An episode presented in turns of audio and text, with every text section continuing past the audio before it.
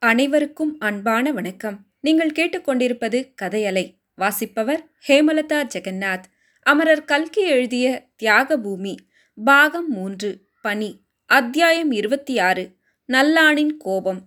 சாவித்திரியை ரயிலேற்றி அனுப்பிவிட்டு ஷம்பு சாஸ்திரி நெடுங்கரைக்கு திரும்பி வந்தபோது அவருடைய வீடு ரகளைப்பட்டு கொண்டிருந்தது. அவர் வருவதற்கு சற்று முன்னால்தான் நல்லான் வியர்க்க விறுவிறுக்க விரைவாக நடந்து வந்து அவருடைய வீட்டுக்குள் நுழைந்தான்.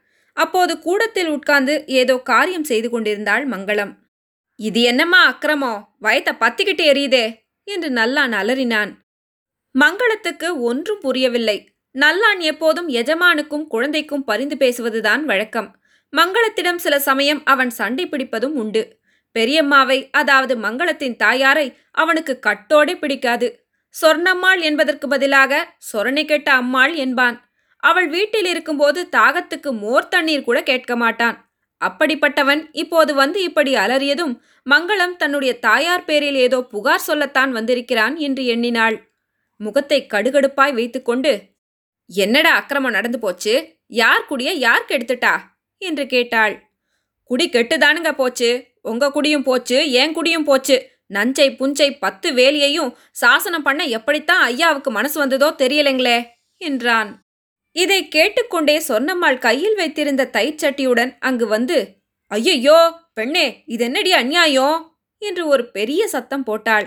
அவள் கையில் இருந்த தைச்சட்டி தொப்பென்று கீழே விழுந்து சுக்கு நூறாய் உடைந்தது. மங்களத்துக்கு தலையில் இடி விழுந்தது போல் இருந்தது. என்னடா நல்லான் என்ன சொல்கிறாய்? என்று திகைப்புடன் கேட்டாள். ஆமாங்க எஜமான் நிலத்தையெல்லாம் வித்துட்டாராம். இனிமே அந்த வயல்வெளி பக்கம் நான் எப்படி போவேனுங்க? என்று நல்லான் மறுபடியும் அலறினான். சொர்ணம்மாள். ஐயையோ குடி மூழ்கித்தா?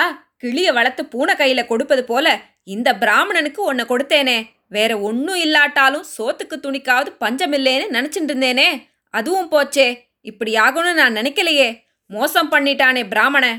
என்று சொல்லிக்கொண்டே ஒவ்வொரு பேச்சுக்கும் ஒரு தடவை வயிற்றில் அடித்து கொண்டாள். இதை பார்த்ததும் நல்லானுக்கு இதென்னடா சனிய இவர்களிடம் வந்து சொல்லப் போனோமே என்று தோன்றிவிட்டது.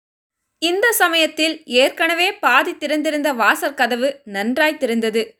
ஷம்பு சாஸ்திரி வாசற்படியண்டை நின்றார். நல்லான் இது என்ன இது என்று உரத்த குரலில் கேட்டார்.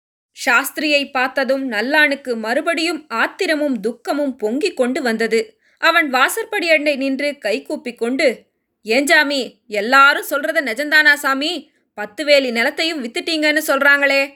பரம்பரையா வந்த பிதராச்சித்த நிலமாச்சே. எப்படி சாமி உங்களுக்கு மனசு வந்தது?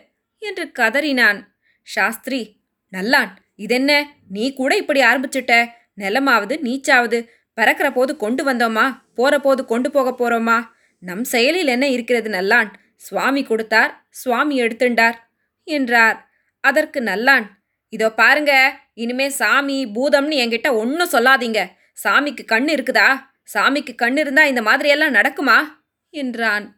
சாஸ்திரி நல்லான் உன் மனசு இப்ப சரியான நிலைமையில இல்ல. வீட்டுக்கு போய்விட்டு அப்புறமா சாவகாசமா வா என்றார். நல்லான் போறேனுங்க. ஆனா ஒன்னு மாத்திரம் சொல்லிடுறேனுங்க. உங்ககிட்ட பட்டிக்காரனா வேலை பார்த்துட்டு இந்த ஊர்ல இன்னொருத்தர்கிட்ட நான் வேலை பார்க்க மாட்டேனுங்க.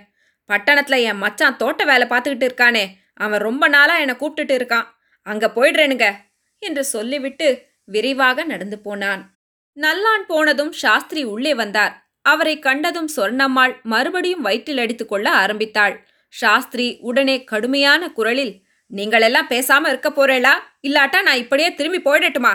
என்றார். மங்களம் தாயை பிடித்து தள்ளியபடி நீ உள்ளே போடியம்மா உனக்கு என்னடி வந்தது? என்றாள். சொர்ணம்மாள் கொல்லைக்கட்டுக்கு சென்று முணுமுணுக்கும் குரலில் பலாக்கணம் பாடி அழத் தொடங்கினாள். அவள் போன பிறகு சாஸ்திரி மங்களத்தை பார்த்து இது பார் மங்களம் உன்னை சொத்துக்கு துணிக்கு இல்லாம நான் விட்டு விடல. உங்க அம்மா சொல்றத கேட்டுண்டு நீ வீணா மனச புண் பண்ணிக்காத. இந்த வீடும் பதினஞ்சு மா நிலமும் பாக்கி இருக்கு. அதையெல்லாம் உன் பேர்ல எழுதி வச்சிடுறேன். நீ கவலைப்படாத என்றார். கோபத்துடன் சாஸ்திரியின் வீட்டிலிருந்து சென்ற நல்லானுக்கு அன்று சாவித்ரி ஊருக்கு கிளம்பிய சமயத்தில் நடந்த பேச்சு ஞாபகம் வந்தது. சாவித்ரி வண்டியில் ஏறி உட்கார்ந்தாள். இன்னும் சாஸ்திரியார் உட்காரவில்லை. அப்போது நல்லான் மேல் அவள் பார்வை விழுந்தது. நல்லான் எஜமான நீதான் ஜாக்கிரதையா கவனிச்சுக்கணும். அடிக்கடி வீட்டில் வந்து விசாரிச்சுக்கோ என்றாள். அதெல்லாம் நீங்க கவலைப்படாதீங்க குழந்தை. கடவுள் நம்ம ஐயாக்கு ஒரு குறையும் வைக்க மாட்டாரு என்று பதில் சொன்னான் நல்லான். அந்த பேச்சு இவ்வளவு சீக்கிரம் பொய்யாய் போய்விட்டதே. கடவுள் இப்படி பண்ணிவிட்டாரே. இருபத்தி ஆறாம் அத்தியாயம் முடிவுற்றது. நன்றி.